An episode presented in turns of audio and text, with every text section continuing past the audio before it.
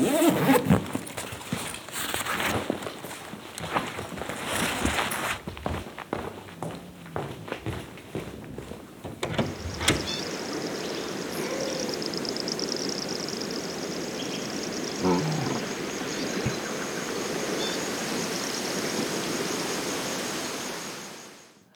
my name is Ben. Welcome to Field and Foley episode 5. Today we have the pleasure of chatting with Amanda Niles, a sound designer who has previously worked on the open world action game Days Gone. They are currently bringing audio to life in Don't Starve together, especially creature vocals, and enjoy going out for field recording as a hobby. So, Amanda, welcome and thanks for taking the time. Thanks for having me. Yeah. Uh, I was really excited when you talked about um, you doing creature vocals uh, in Don't Starve Together. Um, first of all, because I already played it with a buddy of mine and I really enjoyed the sounds. Um, but also, um, I didn't get a chance to do much of those yet. Um, some single creatures, but not like a broad variety. So maybe you can, yeah, like start with telling us a bit about um, how many different creatures you do. What's your process there? Maybe there's something interesting here. Yeah, uh, the cool thing about Don't Starve, and it's actually kind of a funny thing, all of the um, the player characters uh, have instruments for voices, mm-hmm. but almost all of the uh, monsters in the world have some kind of human element to their voice.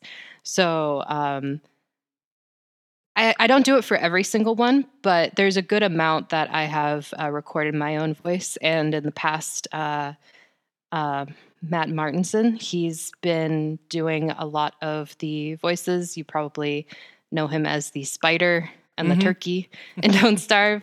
Um, and then Dan also, uh, Dan Gagnon, Danny Gagnon also has a lot of uh, his voice in some of the stuff. So it's it's been cool to kind of see how they did it. And um, I am now the only sound designer on DST. Uh, Matt moved on to a different project a few years ago, and Danny uh, moved on to another project like last year. So um, it hasn't been that long since I've been doing it on my own, but it's been fun to kind of push myself to figure out how to do monster vocals because I hadn't done them that much before. Mm-hmm. Um, yeah, and how how do you approach them? Uh, is it like um, do you just start with some vocals um, randomly, what comes into your mind, and then process stuff, or do you like plan out some kind of path for the for the creatures? Well, the first thing I did was I listened to a lot of their recordings and how they kind of uh, interpreted things, and a lot of it just seems like very.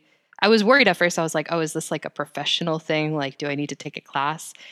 And the, the cool thing about it is it's it's not very professional. the the voice acting approach to it, um, and it's it's almost like endearing that it's not it doesn't you can hear that there's a human in it. Yeah and yeah. so that took a lot of pressure off. It led, allowed me to have a lot more fun with it.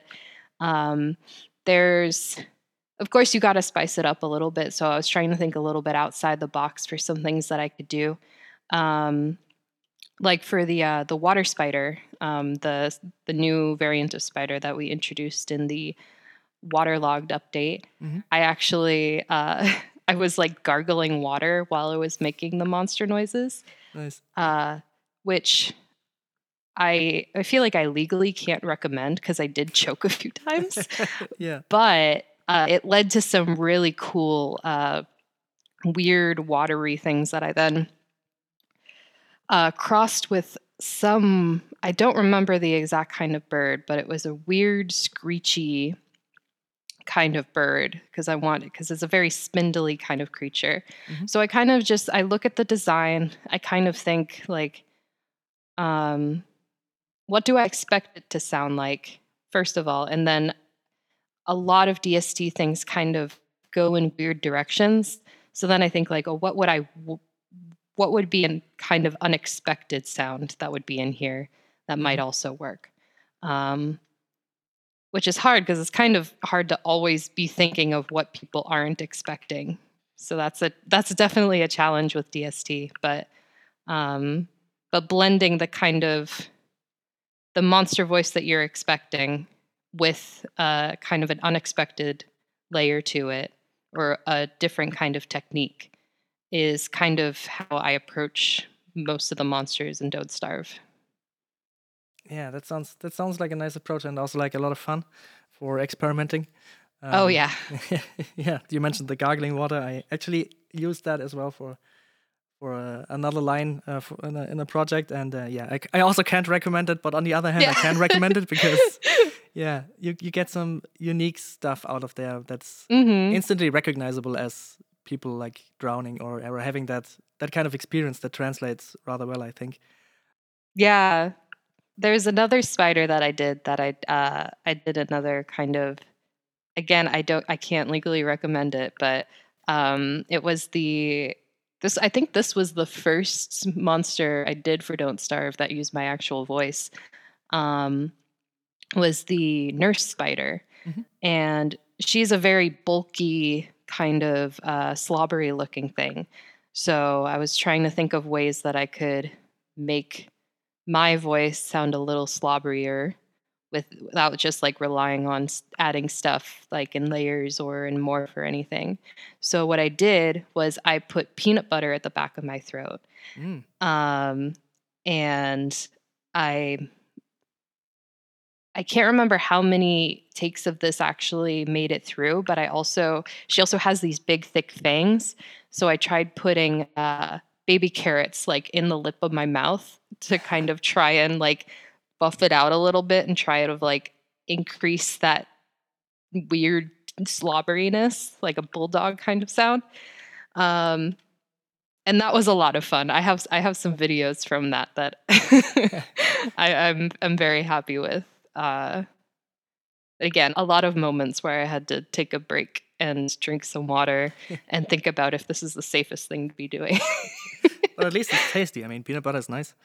That's true. And I also I realized like wait, peanut butter and baby carrots is actually a very good snack. They taste very good together. So I got a few things out of that one. Yeah, more than you than you thought. That's nice. so, yeah, that maybe brings me right to the topic. Um, I mean, for for creature vocals, uh, I can totally get it. But um, overall, how or when do you incorporate uh, field recording or, or foley work um, in your work? Is it like um, like with the creature vocals? Of course, you had this. Um, they all have a human element. Then it's clear that you have to record something yourself, probably. Yeah, so um, I usually uh, reach for recording as kind of a I'm not finding anything that I like in the libraries. Uh, we are very fortunate at Klei to have access to a lot of good libraries, and then Mhm. also very uh, very generous with like, oh, I I think we could use this library or this particular sound from this library. Um, so I don't really run into it's very rare that I run into issues where I can't find a sound. But there is sometimes where I just I'm spending way too much time trying to find sound and it's not coming up and it would just at that point it's um it'll save time to just record it myself because I know especially if I know what it sounds like and how to make it um, like very recently uh, for the Wilson update, we had the sound of the torch being thrown and it landing in the ground. And at first, I was like, "Oh, that'll be super easy. Like, there's everyone's dug something in the ground. Mhm. There's there's no way that I'm not going to be able to find this." The thing was, the only things that I was finding was like shovels and metallic things, and there was clearly a metallic element in it, and the torch is just a wooden rod. And I knew because I'm staying at my parents' right now while uh, visa stuff gets worked out. Um, I know that in my mom's shed, she has a bunch of uh, like rakes and shovels and stuff that I could potentially remove the metallic element of. Lucky enough, she had just a stick in there that was perfect. Um, and she also had potting soil. Mhm. So I I procured my mom's elements from the backyard, and um, I ended up having to record that sound myself, even though I was totally expecting to be able to find it. Sometimes there's just an element of it that it would take way too long to remove. Like I did I did try to EQ out the more metallic frequencies, but Mm. that it was not it, it just wasn't working and I knew it would be faster to just record outside. Um but then it also that also does take time in and of itself because then you have to edit it and then you have to make sure that there's no background sounds and um yeah it, it's there's a few more steps than just pulling it from a library but there is also the bad added benefit that you know that no one else has used this sound in their game which right. is um an anxiety that i have a lot when i pull things from the library especially if it's like a straight pull i i, I very very rarely just pull things from a library and use it as it is unless it's like perfect and adding things just make it worse Mhm. um but uh that's i i do want to start doing more of my own recording for that reason because i do i i really i know that it's probably only other sound designers that are gonna recognize sounds that deeply you know but Yeah, yeah. it is always a consideration that i have of like god i really hope that someone isn't like oh this is this is the sound from From this know, library, I also have. Yeah, yeah. Exactly. Yeah. Or from another game. Like uh, Yeah. we have in Don't Starve together or Don't Starve original, there's the rabbit scream sound. Um thankfully there's not many recordings of rabbits screaming hmm that terribly. Yeah. Unfortunately for my job, there aren't that many recordings yeah, yeah. of Terrence rabbits screaming terribly. Always um, so two I think sides of the coin. Yeah, Exactly, exactly. Like I'm glad no more rabbits are being tortured for art. yeah. Um, but also, and I was watching um, an Elden Ring stream, and I heard the sound, and I was like, "Oh no!" But then I saw Yeah. everyone, every single person in the chat was like, "Was that the Don't Starve rabbit?" Nice. so I was like, "Yes, okay." Yeah, heard it first. I mean, I wasn't game. involved in that original decision, but Yeah. it was still a moment where I was like, "Oh, that worked in our favor." yeah, of course. Um, yeah, so let me let me connect with that. Maybe to um, go a bit more back um, about your starting um, field recording as a hobby, because you mentioned you're doing it more right now as a hobby and not uh, not so much for the job, but want to change that. But um, yeah, speaking of field recording as a hobby, what's your reason to go out and record sound? What's your motivation there, and how did it start? Well, it started with just like um, in general, it's like I've I have the skill and it's something that I can do um, when I'm out and just like build my library. It started off as a very like um, something that I can use in recording, but then I noticed that um, during the recordings and then listening back after is the it's a very almost meditative thing. Mhm. um when i because i was doing it a lot like out in nature and out on walks when there's like really nice atmosphere or like there's an interesting bird or a bug sound that i want to get um when you're listening through headphones you are hearing so much more than your regular ears hear. Mhm. and it's just it's so nice. It's like it's like looking through a zoom lens or something. You can really just zone out and listen to things that you wouldn't normally be able to hear. Um and then the nice thing is also later listening back if i can like close my eyes and think back to when i was there it really it takes me back almost more than a picture does sometimes um, especially like if i'm with certain people and i hear them in the background and their footsteps and the area that we were in um, so it was not it was not what i went out to do when i first started uh, field recording outside of gigs um, it's just kind of become something that I really, really enjoy doing, regardless of if it's something I think I can use. I just like to listen back to trips I've taken or hikes. Um, and I even have a recording from, uh, I think it was uh, on the, the train to Comic Con um, or on the bus trolley kind of thing. And that specific ambience and the sound of the the trolley just always takes me back to that kind of time and that excitement of like getting into the convention and you're hearing a bunch of people talking about different convention stuff and um yeah it's it's just it's nice to have a snapshot of a time especially if you're someone like me who does a lot of deep listening and is is kind of good at um just closing your eyes and taking in the the space not in a in a visual way but in an auditory way. So that's how i kind of came to be doing it more as a hobby than as a uh, necessarily something to be used in production. Yeah i see. And so you're, you're now probably trying to meld that into your work more no um, no i also mm-hmm. with the trolley one, I don't think I'd be comfortable using it. Yeah, of course, not with the recording other yeah. people. of course. Um, but yeah, I I I treasure those recordings. I like listening back to them every so often and just kind of putting myself back in that area. Especially if you get a nice uh, like a stereo recording, mm-hmm. it really uh, it's very nice and immersive.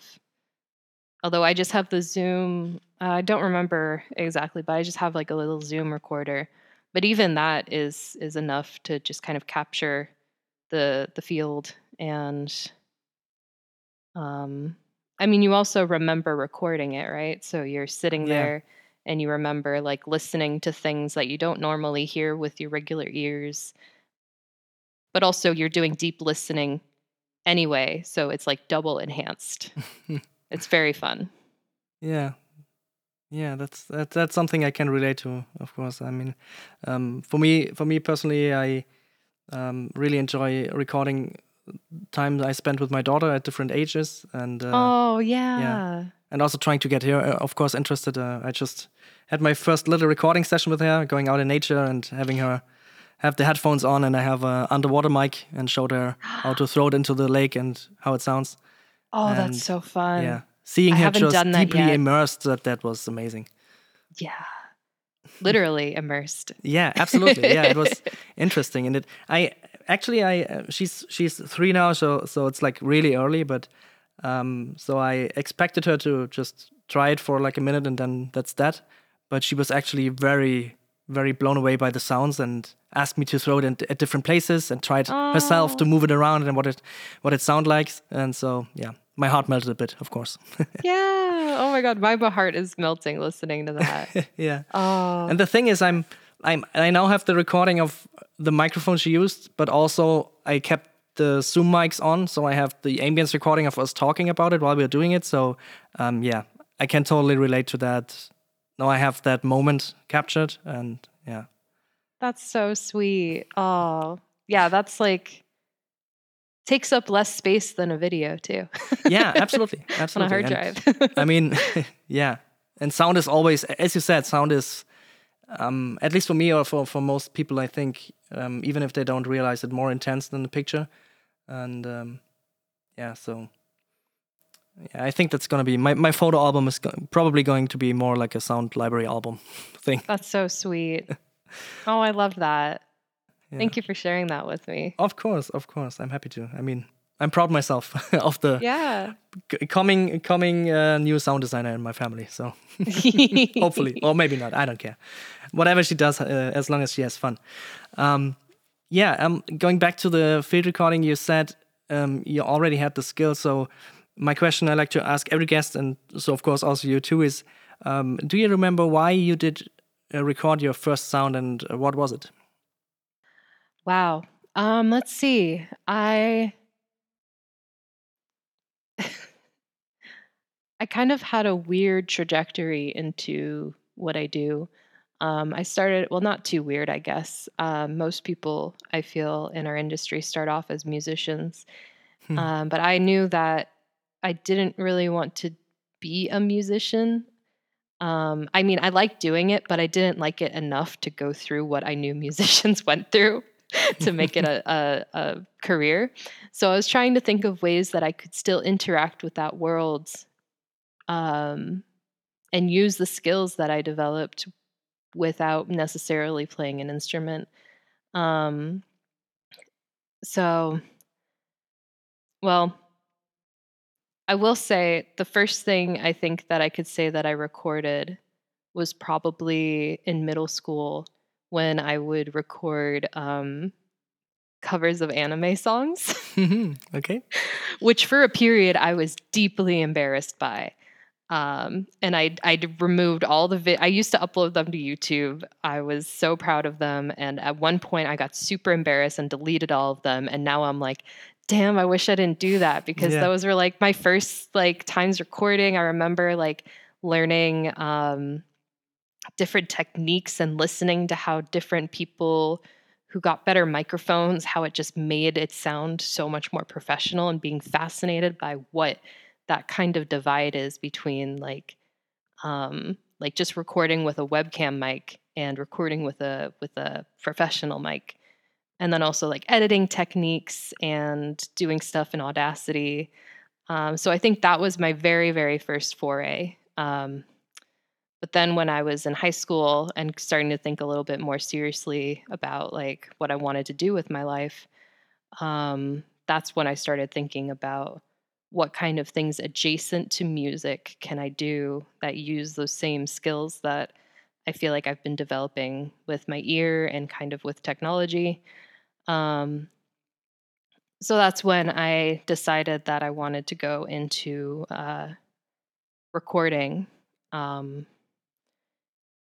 though it didn't it didn't necessarily start off with uh, wanting to record music um, i will be honest my cousin is uh, he works at warner brothers and i was thinking how i could use that connection hmm in the future to kind of get into the world of maybe production sound or post production sound. So that was the that was the guiding star to where I am now. Um, I decided to apply to um, Loyola Marymount University's recording arts program because they had the the major was in the school of film and television and there were not a lot of majors that were um, that were focused in that way. Although there was also an element of music recording which i thought was cool too and i did want to kind of explore that maybe not as a profession again because it wasn't it didn't interest me enough to go through what i knew people in the music industry on any side went through um, mm-hmm. so hopefully that was linear. yeah, that's that's interesting. I mean, um, it's it's always interesting to to ask that question because most people don't really remember, but it it triggers some kind of start of the journey moment, and uh, maybe also something else pops up then. So it's always an interesting answer. Yeah, yeah. So de- definitely popped up because I, I usually I feel like when people ask like, oh, how did you get into it? I start at high school, like Yeah. with the music. But then I was like, no, wait a second. I know somewhere where I started recording before that though, Yeah, and it was anime covers for YouTube. yeah, but it's nice. I mean, yeah, it's a shame that you deleted them, but I can imagine because I know. it's always the you, you always have that period of time where you're ashamed of the things you did as as a younger person and then Mhm. and then you get the regret i mean basically I, I think everyone i know has that kind of either it's poems or it's photographs or it's whatever art you did but uh, yeah that's the general process so Mhm. um yeah then then coming to to recording and to the the that kind of path how how then did you land in game audio especially because i mean it's it's different from the linear stuff for movies or for other productions because yeah, as, as you know, and hopefully everyone else knows as well, uh, it's different when you design a sound that's heard once in a movie than when you have to design like five variants of a sound that can essentially play hundreds of times in, in games. Yeah, for sure. Um, yeah, through most of my college uh, college learning, I was pretty sure that I would end up in either production sound or post production. Um, I was working a lot with the production students, and I was doing a lot of on-set recording uh, because there was very few people that wanted to do it. Mm-hmm. Uh, so I got I got pretty good at that, although it wasn't my favorite thing to do, just because it's it's pretty overwhelming. Um, I I don't. It's a little overstimulating for me. Just so many different places that you have to be and paying attention for so many hours a day, and it's it's. I'm sure for some people that's exhilarating. For me, it was exhausting. Mm. um, but I, I, there were definitely sets that I enjoyed, and I really, really valued the experience that I got on those sets with like working with uh, actors and uh, producers and kind of learning how the sausage gets made that way. And also learning how to do the post production and how kind of learning both of those made me better at both of them. Like doing post production made me better at doing production sound because i knew what i would need when i'm editing it and what would be annoying if I'm editing it. Mm-hmm. Um, and then also doing uh, doing production sound made me better at post production. Um, in a similar way. So um, that was what I did for a lot of my schooling was uh, student films recording on set and then editing it after. In my senior year, though, uh, there was a group of us in animation and computer science that really wanted to make a game for our thesis. We didn't have any kind of game design or game programming major at the school, so this was kind of the only way that we would be able to do something like this. And I've always loved games. Um, since I was very small, like my dad was always a gamer, and like you with your daughter, uh, introducing her to recording, he was always introducing me to gaming.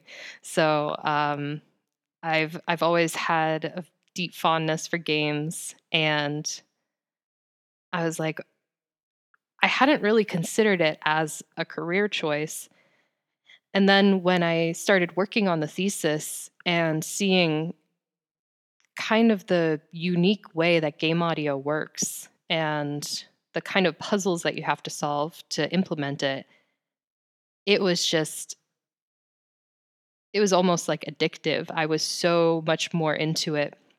It's so much more um, it almost feels like a game in itself. It's not just, okay, I make something and then it's in and this is what someone will hear forever. It's like, no, you have to figure out where it's going to play, how often it's going to play, mm-hmm. if someone's going to get annoyed by hearing it if they play in a certain way. There's a lot of psychology to it. And I enjoy the psychology side of um, designing sounds a lot.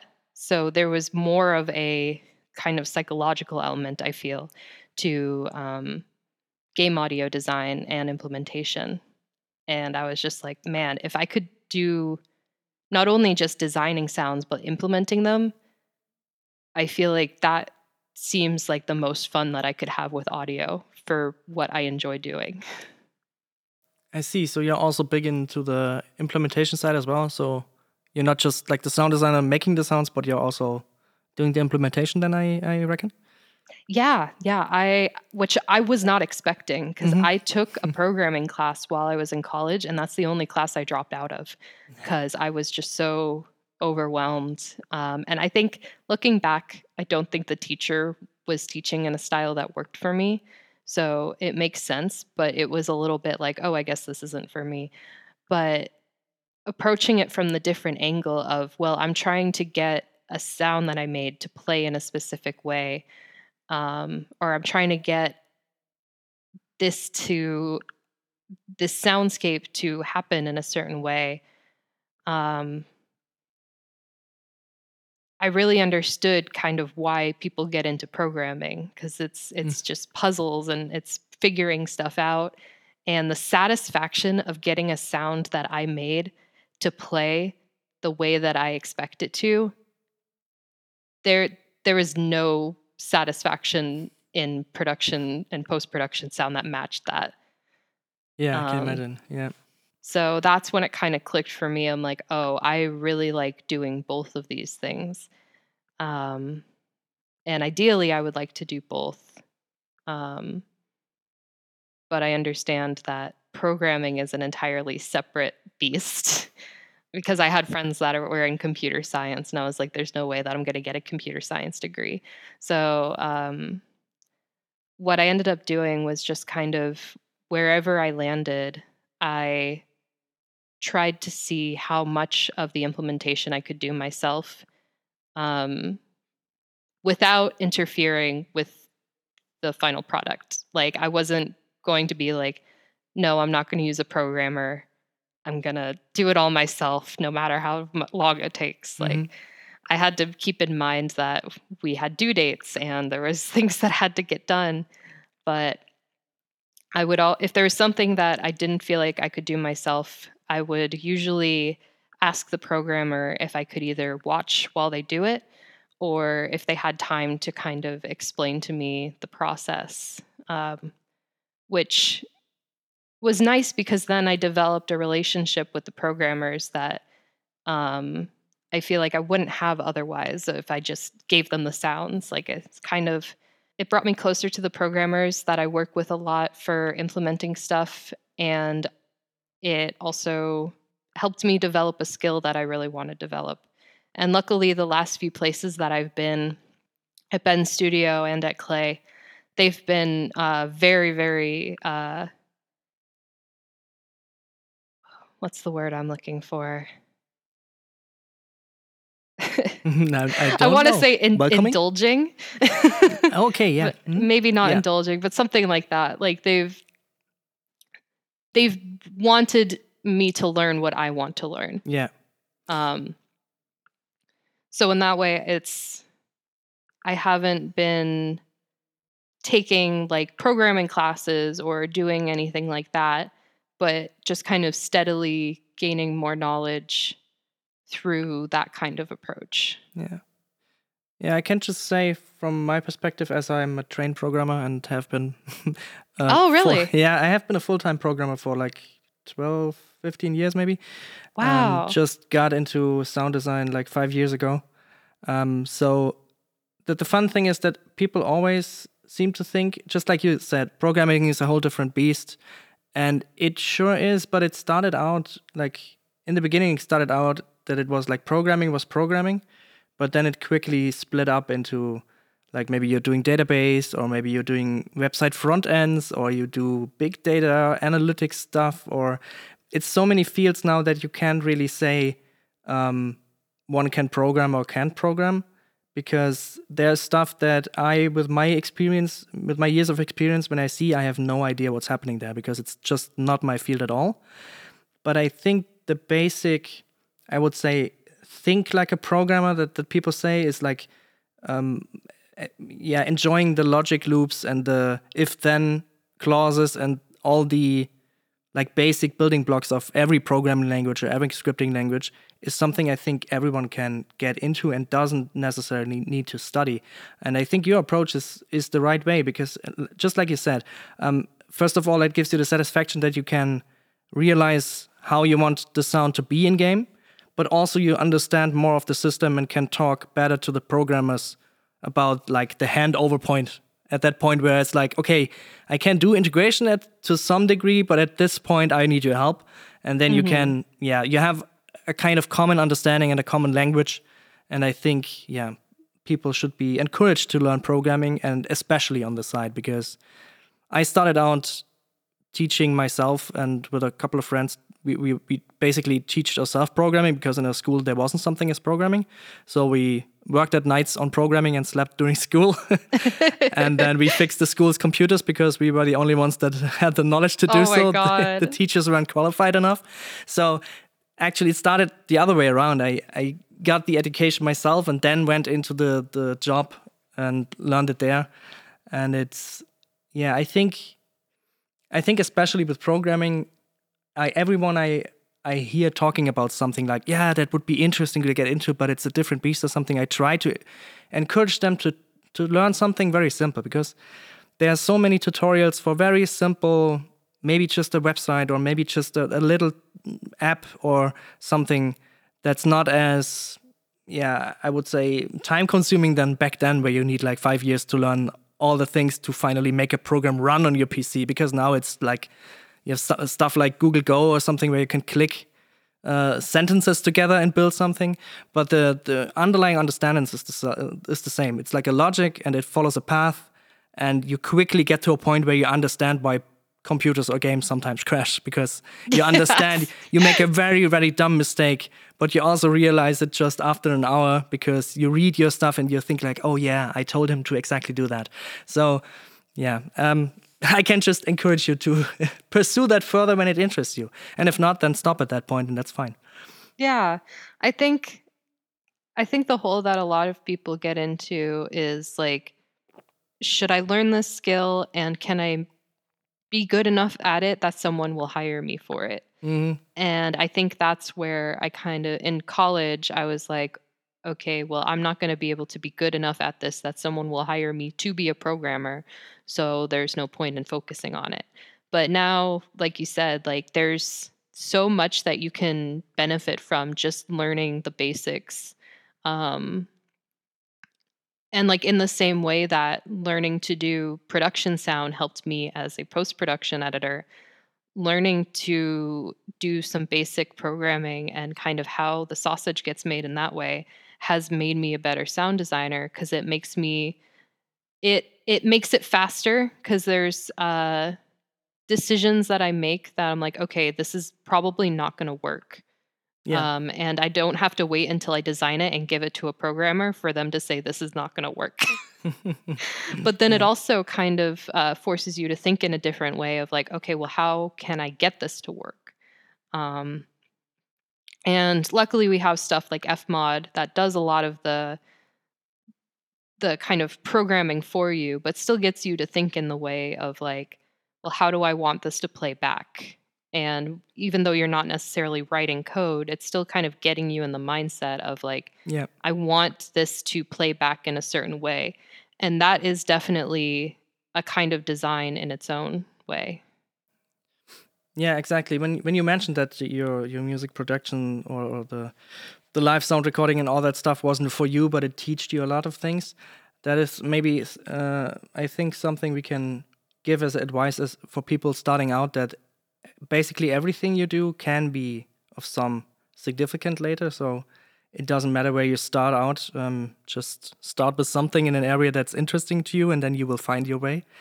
Um, but on that topic, maybe do you have any other advice for aspiring sound artists that are looking to break into the industry? Anything that you said, maybe in retrospective, you would have done differently, or maybe something where you said, I didn't really understand it at the time, but that was really beneficial? The the main thing that I usually say, and it's it's unfortunately starting to get a little bit harder because of the whole Twitter thing, is uh, get into the game audio Twitter community. um, unfor- there's still a good amount of people that are still on Twitter, um, but unfortunately, we did take a hit when Elon Musk happened. Mm. So um, I I have gotten so much just out of seeing what other people do, and the cool thing about this community is everyone's so generous with their techniques, um, their their stories, their their work as much as we can be when we're under NDAs. yeah, of course. Um, and that kind of thing just it's always a fountain of inspiration and support.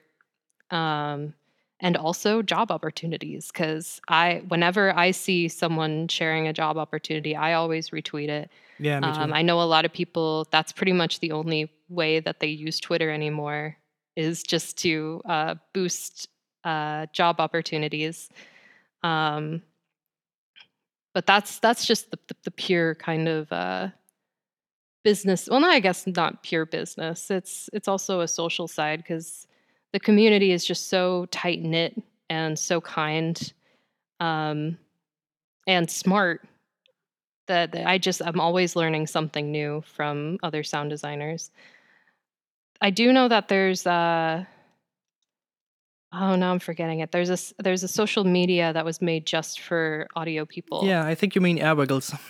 Air Wiggles, Yeah. yes, Airwiggles. So I'll I'll I'll I'll plug that because I would Yeah. really like that to take off, even though I'm not on it as much as I would like to be.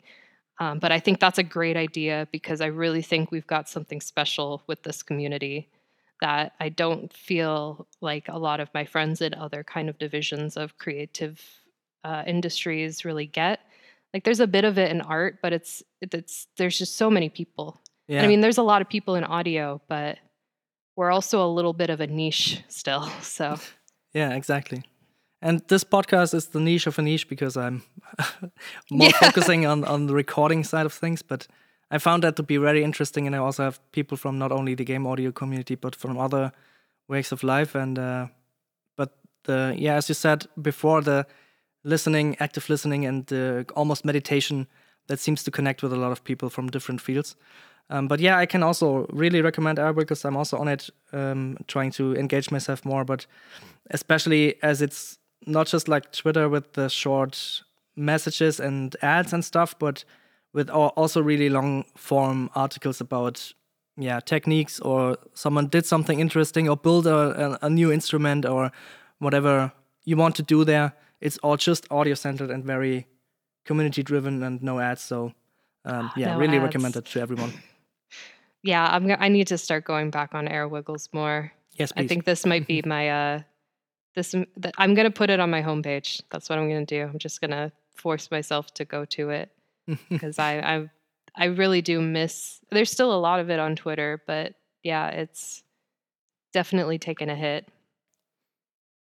Yeah, the thing is, I, I just got really into Twitter again um, after the, the Oh. whole thing happened. So for me, it has been a great experience because I, I use it barely and then I use just my filtered lists of people um, that I like to see, and it's mostly audio people. Yep. And um, yeah, I can, yeah, as I said, totally attest to that, that the, the audio community is really just loving and open and uh, you can ask people advice and then after you you gotten some really long-winded answer you find out it's like a major sound designer for triple a titles Yeah. and you, yeah get starstruck. And it's it's just it's just feels yeah so welcoming to to everyone. Um i hope we can keep that up for forever. Um yeah so also on on the on the point of giving advice to maybe people starting out um, do you remember if there's anything you struggled with the most starting out? Maybe it's with recording or sound design and um, how how you overcome it? I feel like something that I really struggled with and that I still kind of struggle with is kind of feeling overwhelmed by the technology Mm. and not being sure if what I'm using is the highest quality, um, if I'm using it in the most effective way. Um, and also wondering if I should be spending more money on things because I have a hard time spending a lot of money, even if it's something that I really want. But if it's, especially if it's something like a recorder or a microphone, where I know a bit about what the value of it is, but there's also just so much technical terms, and I Mhm. feel overwhelmed, and I feel a little bit ashamed that I don't know more about it. Um, that that held me back a lot, and I just want to say, like, when you're starting out, you don't have to have the best stuff. It it makes a difference, but it doesn't make enough of a difference that you should be intimidated. Yeah If you just get a Zoom recorder and you don't hook up a microphone to it, you're still going to record sounds and it's still going to be I mean, pretty good, honestly. Some of the stuff that you can get from the Zoom microphone, uh, the the built-in Zoom microphones. I mean, you're not going to probably be able to sell it as a like unique pack, like with the Yeah. selling point of it being a super expensive microphone. But you're still going to record sounds, and you're going to get that uh, knowledge, and you're going to be able to use that in projects. Um, so I'd say just like it's always good to learn about the technology and the hardware, um, but don't let it overwhelm you to the point where it's holding you back. Like, be curious, always be trying to understand more of what those technical terms mean on the the description listing. But um, yeah, that that's definitely something that in my undergrad I felt a lot of pressure uh, to always know the the most about the hardware that I'm using, and if I didn't, I felt very like I guess a little bit of imposter syndrome. Like I'm like, oh well, if this is what I'm doing, this should all be easy for me to understand. But it's that that whole world is a different monster than just recording for designing. Like, and if it interests you, then absolutely dive into it as much as you can. But if it's stressing you out and you're doing it just because you feel like this is what you need to do to be a sound designer, um, then just don't don't let that get to you. Mm. That's what I wish I could tell myself back in college. And I Yeah. think another part of it is also because I was uh, I was presenting as female, and there was not a lot of female recording artists. Um, so there was also kind of the pressure to be more technically savvy, or that I Mhm. had to kind of overcome that because I didn't want to seem like I wasn't competent in that way. Yeah, maybe also on that front, um, how how was your experience getting into the game audio community and, and getting hired? Is it like, um, yeah, we just talked about is the audio community uh, is very welcoming and warm, but how about the game community as a whole? What's your experience there? Is yeah, is it also the same? Hopefully. well, I have a bit of a unique situation. I was extremely lucky to get an internship with PlayStation right out of college, um, which I know not a lot of people get. So um, I did have a little bit of a head start there, but I did find out that there is not really a ton of support for newcomers within the industry. Uh, there's not really a how should I say this? There's not a path clear made clear for you. Mhm. Um, a lot of the progress that I've made is because I've made connections with actual people in the industry, um, and largely because it's other audio people and not necessarily um, game developers. It's been through other audio people helping each other out. Um, but I was after my Bend Studio job, I kind of realized just how little support there is built into the industry. Um, and it was kind of a rude awakening. But that made me appreciate the community that we've built kind of internally among sound designers even more because it's kind of filling the void that I feel like um, the games industry is kind of lacking. Which, unfortunately, I think games can get away with that because there is so many people that want to get into it. Mhm. They really don't need to put in effort into helping people get jobs because people will apply for it. So I think that's kind of the ecosystem that's evolved is that don't don't expect companies to help you. Don't expect uh what's what's the term? Like contracting agencies. At Mhm. one point I really thought that they were gonna um like once I had someone that was a contracting agent, like it would be like for actors or musicians, like they would get me work. That's not the case. Um, you're just to have to really keep an eye out for openings.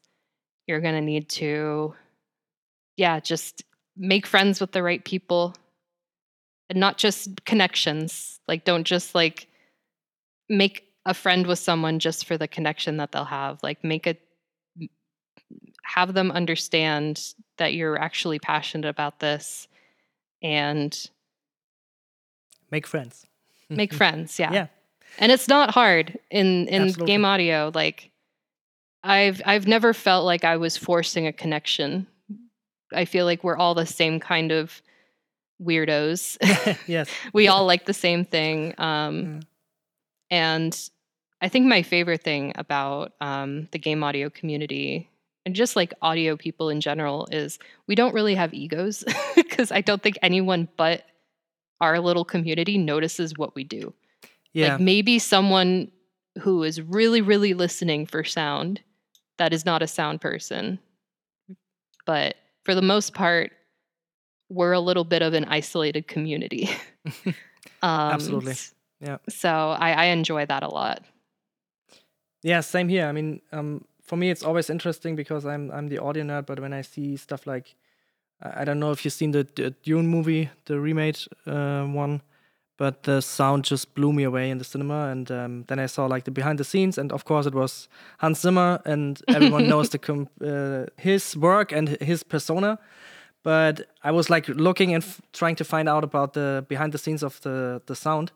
And fortunately there's a, a really nice i think it's like 30 minutes long like a behind the scenes for the sound team. And they were lucky enough that they had before the movie even started like a half half year before they had time to experiment and visit the desert and do like Oh, recordings where they buried them buried their microphones in the sand.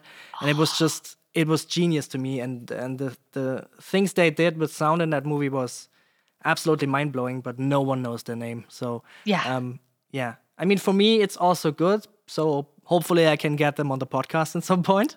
that would be but, um, amazing. Yeah. Otherwise, on the other hand, I, I kind of want to like shout it out and, and say, look at those those people. What they did is it's so amazing. But yeah, as you said, I also enjoy it because that that always leads to other problems. And um, yeah, I don't think we need more stars in the limelight. no. And I do I've I've always been someone who didn't enjoy being in the limelight like but I I really enjoy hanging out with other people who are behind the scenes type people. yeah, So same. I'm I'm very grateful that I landed in this very particular kind of niche that not only has is involved with a type of media that I have enjoyed my entire life, but also uses a skill that I feel like I've been pretty good at and also has the type of people that I really like to hang out with. Like it's just such a sweet spot. yeah, it all comes together. Um, yeah, so uh, on that front, I mean, with the game audio community, we, we also have that. But um, how how is your experience with working with other members of a game development team? Do you have a lot of like sessions where you try to work it out together how this stuff should, should sound or feel, or is it more like you have the design and it's finished and you get to put your take on it sound wise? I've definitely had moments where I uh, I work with the animators and like I'll maybe have an idea for something. I'm like, hey, can you kind of um, make this into the animation, Mhm. or like, can you kind of uh, uh, adjust for this? And that those moments are really cool. And on the other hand, I've had animators who will be animating with a sound in mind and kind of present it to me like hey like i i have this kind of idea in my head i'm not really sure exactly how i want it but i've i've left in a spot for that and i'll show you where it is if you want to do something cool with that and i i love that shit like that kind of um collaboration of coming together to make the sound more um more effective. I'm not sure if I've had uh, the same kind of experience with programmers, but there's definitely, um,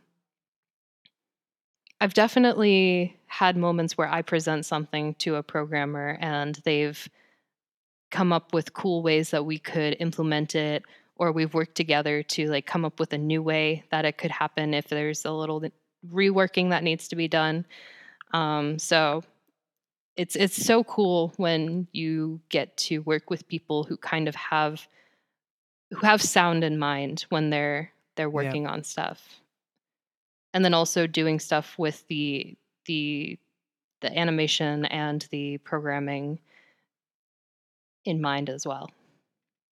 Yeah, I feel that's also a, a little bit on our um, plate, so to say, that we should um, bring a bit of our world into theirs and, and otherwise, because um, I've certainly worked with people that at the beginning said, like, yeah, I don't know, just make some sound of for this, or I can imagine, I don't know, maybe jungle ambience or something like that. So very broad terms, and I always try to get into more dialogue and explain some things and and show some things so they get excited and interested and so we can mm-hmm. collaborate and i think um, yeah maybe also for for people starting out don't don't be afraid to do that because just someone seems uninterested at first doesn't mean he is that probably just means he does have no idea what's possible um, or what exactly you do or can do so um, yeah that's that's always always fun as you said when you have those moments where the inspiration fuels others' inspiration and otherwise, and it goes back and forth.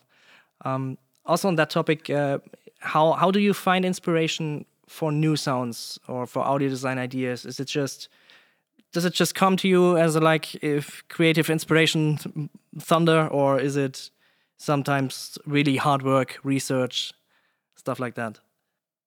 Sometimes it just it does just come to me, and it's just kind of uh, it works out a lot of the times I'm I have to really, especially for like Don't Starve, because there is a lot of expectation for things to be very wacky and outside the box. Mm-hmm.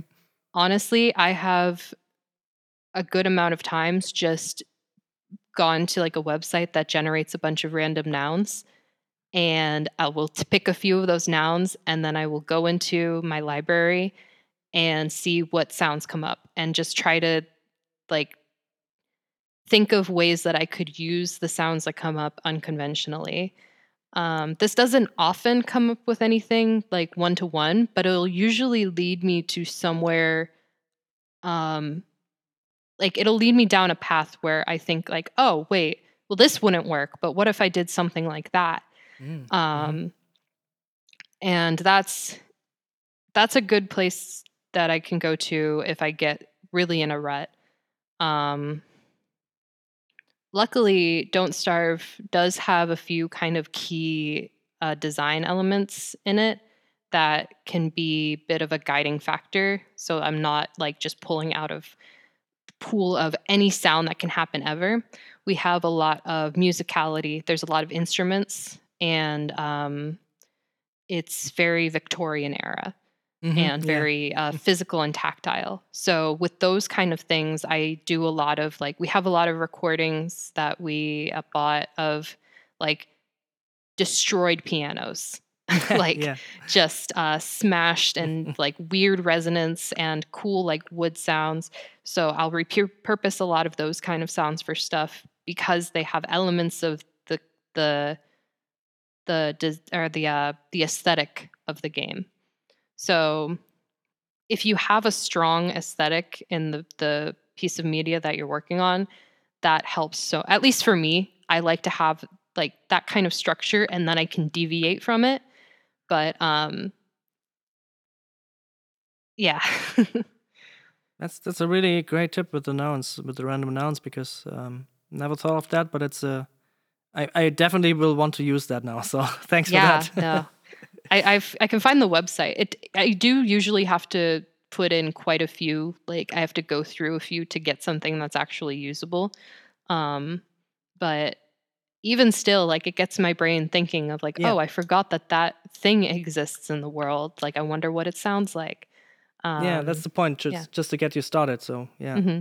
yeah. If you find that website, it would be nice. We we can uh, link it here in the description. Yeah, um, for sure yeah, and maybe going going a bit further back now against the recording stuff. Um, do you have any favorite things you you love to record yourself, or favorite places even? I mean, obviously creature vocals, but yeah, yeah. I feel like the first thing that comes to mind is obviously nature. Mhm. Um, just going out into some quiet field and listening to whatever is being recorded. Lots of birds, lots of bugs. When you really like stop and just listen to all the small details, you realize just how much life is happening around you, even when you don't really see it. Um, and it, I've I've also kind of been getting into like birding lately, so it's always exciting for me to hear a bird and be like, "Oh, I wonder what that one is." And there's actually there's an app that Mhm. um, you can uh, it will like record a bird sound and it'll compare it with a database, and sometimes it can tell you what bird it is. Um, that's a bit of a uh, segue, but I think it's I yeah, think but it's that's called interesting. BirdNet. Yeah. Yeah, it's BirdNet. So if if you're also interested in that, but yeah, just like yeah, I know that one. Yeah. um, I'm trying to think if there's anything more obscure than nature. I feel like it's such no, I mean a it's fine. generic thing, yeah. but yeah, but it's yeah, fine. It's it's not. I mean, it's on the surface it's generic, but as you said, when you really stop and listen and listen for not just like ten minutes and try to get some recording of the place, but really maybe sit there for half an hour or an hour or maybe longer, whatever you have time. Um, then you get really into all the details and find some things that you suddenly realize they were always there, but you didn't like really listen to it. Mhm. and uh, yeah so that's i think that's that's important to get across that even something boring i mean nature isn't boring but even having like a busy street or some i don't know some cellar that has like a humming noise from a generator or something um, when you really spend some time there you can find so many details in there. Um, the world of sound is very very deep another actually now that I'm thinking about it, you said uh, like a corridor or something. Mhm. Another thing I really like is when places have interesting reverbs. oh yes yeah. Um, like I remember uh, in Oregon, there's these lava caves that have the weirdest reverb because it's like this weird, like sometimes it's glassy, sometimes it's holey lava rock. Mm, Um, and if you just like clap and listen to the reverb and you just do that a couple times, there will be like each time I feel like there's a new kind of element that you realize is getting amplified by the space. And you think like this this exact reverb can only happen in this exact space. that's really It's interesting yeah Very, very cool. That I love to do that kind of stuff. yeah that's that's now very interesting to me um because i'm i'm starting to get into the whole um reverb recording stuff of uh, impulse responses. And i find that really interesting but i've never thought about places that have changing reverb. Um but that's Mm. that's a field that's also very interesting and maybe also i mean there, there, there we already have the point of i mean you could record the impulse response but as you said that would be this moment in time and tomorrow or in the next minute it would sound different. So Mhm. um, yeah there's already a world again there so uh, yeah um, that leads me to my next question that's that's also always on my mind is um, what did you always want to record but didn't get the chance yet do you have anything like on your bucket list any place or anything you want to have in your library I can't remember where it is, but there's this place that they have um they're like tubes built into a cliffside. Um or not a cliffside, but an ocean front. And as waves crash into it, the wind pushes out and it's like a, a weird flute thing. Mm, It's ah, it's so cool. I would love to visit it someday because I just think that's such a cool concept that someone came up with. Um, there's also there's the the echo. ah, What's it called? It's like this huge dish that basically you can whisper into it on one side, and if someone is standing on the other side, they will hear it perfectly. Like Yeah. it just there's this It- building right yeah yeah, yeah. Um, I would love to visit that. Just not to like record it or hear it, anything. right? Just yeah, just Yeah. for the the acoustic experience for the phenomenon would be really really cool. Yeah.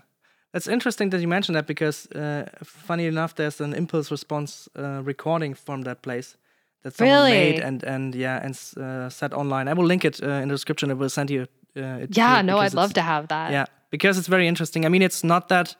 It's an interesting reverb, but it's without knowing it. Um, yeah, I, I also want really want to be there and and experience it for myself, and also like walk around and listen to how the, the sound changes while you're walking around there on those places. Because Yeah. yeah, I, I think that's where the effect really gets interesting when you when you feel the the whispering come in and out and then the reverb changing. Oh, I hadn't even thought about that. Well, now I really want to go. yeah. Both on a bucket list now. So yeah. yeah. Is there anything else on your bucket list you want to go to?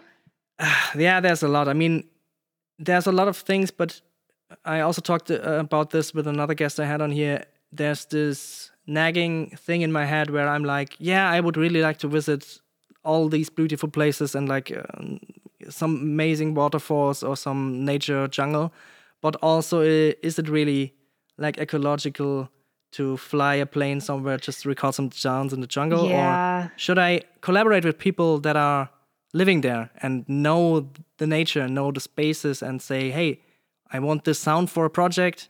Um, yeah, let's you record it. I pay you. Um, Maybe that's the better thing to do." And but yeah, to be honest, one thing that is definitely on my bucket list for hopefully when I'm 60 or something is to somehow record something in space. I mean, I know space is not really a place where you can record, but maybe the inside of a rocket while it takes off, maybe space station, maybe a moon base, something like that. Um, because I feel that is gonna be very interesting indeed. Oh, yeah, for sure. Yeah, Oh, man. Yeah. yeah. I've, I've always been obsessed with space to a degree, um, and now that I'm in sound, it's always in the back of my mind. At some point, I, I definitely want to uh, record the start of a of a rocket. There are great recordings now, but I want to be there and feel that because Yes. yeah, that the the feeling is probably the best part of it. I wonder what it sounds like on the inside of a ship when it's taking off, too. Yes, there there are a lot of recordings from rockets taking off, but not really good recordings from the inside because they don't have expensive mics there. They just have Yeah. the technical things they need for it to work and for the communications. But having like a maybe ambisonic thing in there, wow, that would be amazing. Oh, that would be so cool. Well, I hope you do it because I really want to hear it. I, I will definitely shout it from the rooftops when I get the chance. but Yes, it, yes. it will probably take some time. Yeah, so we're we're coming up uh, over an hour now. Um, just Oh, maybe wow. as a as a last thing, um, do you want to plug anything? I mean, obviously, Don't Starve Together is a great game, so everyone go out and buy it and play it with your friends. Um, if you have anything other anything other you want to mention, feel free. Um, Airwiggles. Join Airwiggles. That's join what I want to plug. Yeah, that's good. It's a good plug. Come to the audio community. We are very very nice people. Yeah, we have cookies. We have cookies, of course. Okay, so thanks again for your time. Yeah, thank you for having me. This is great.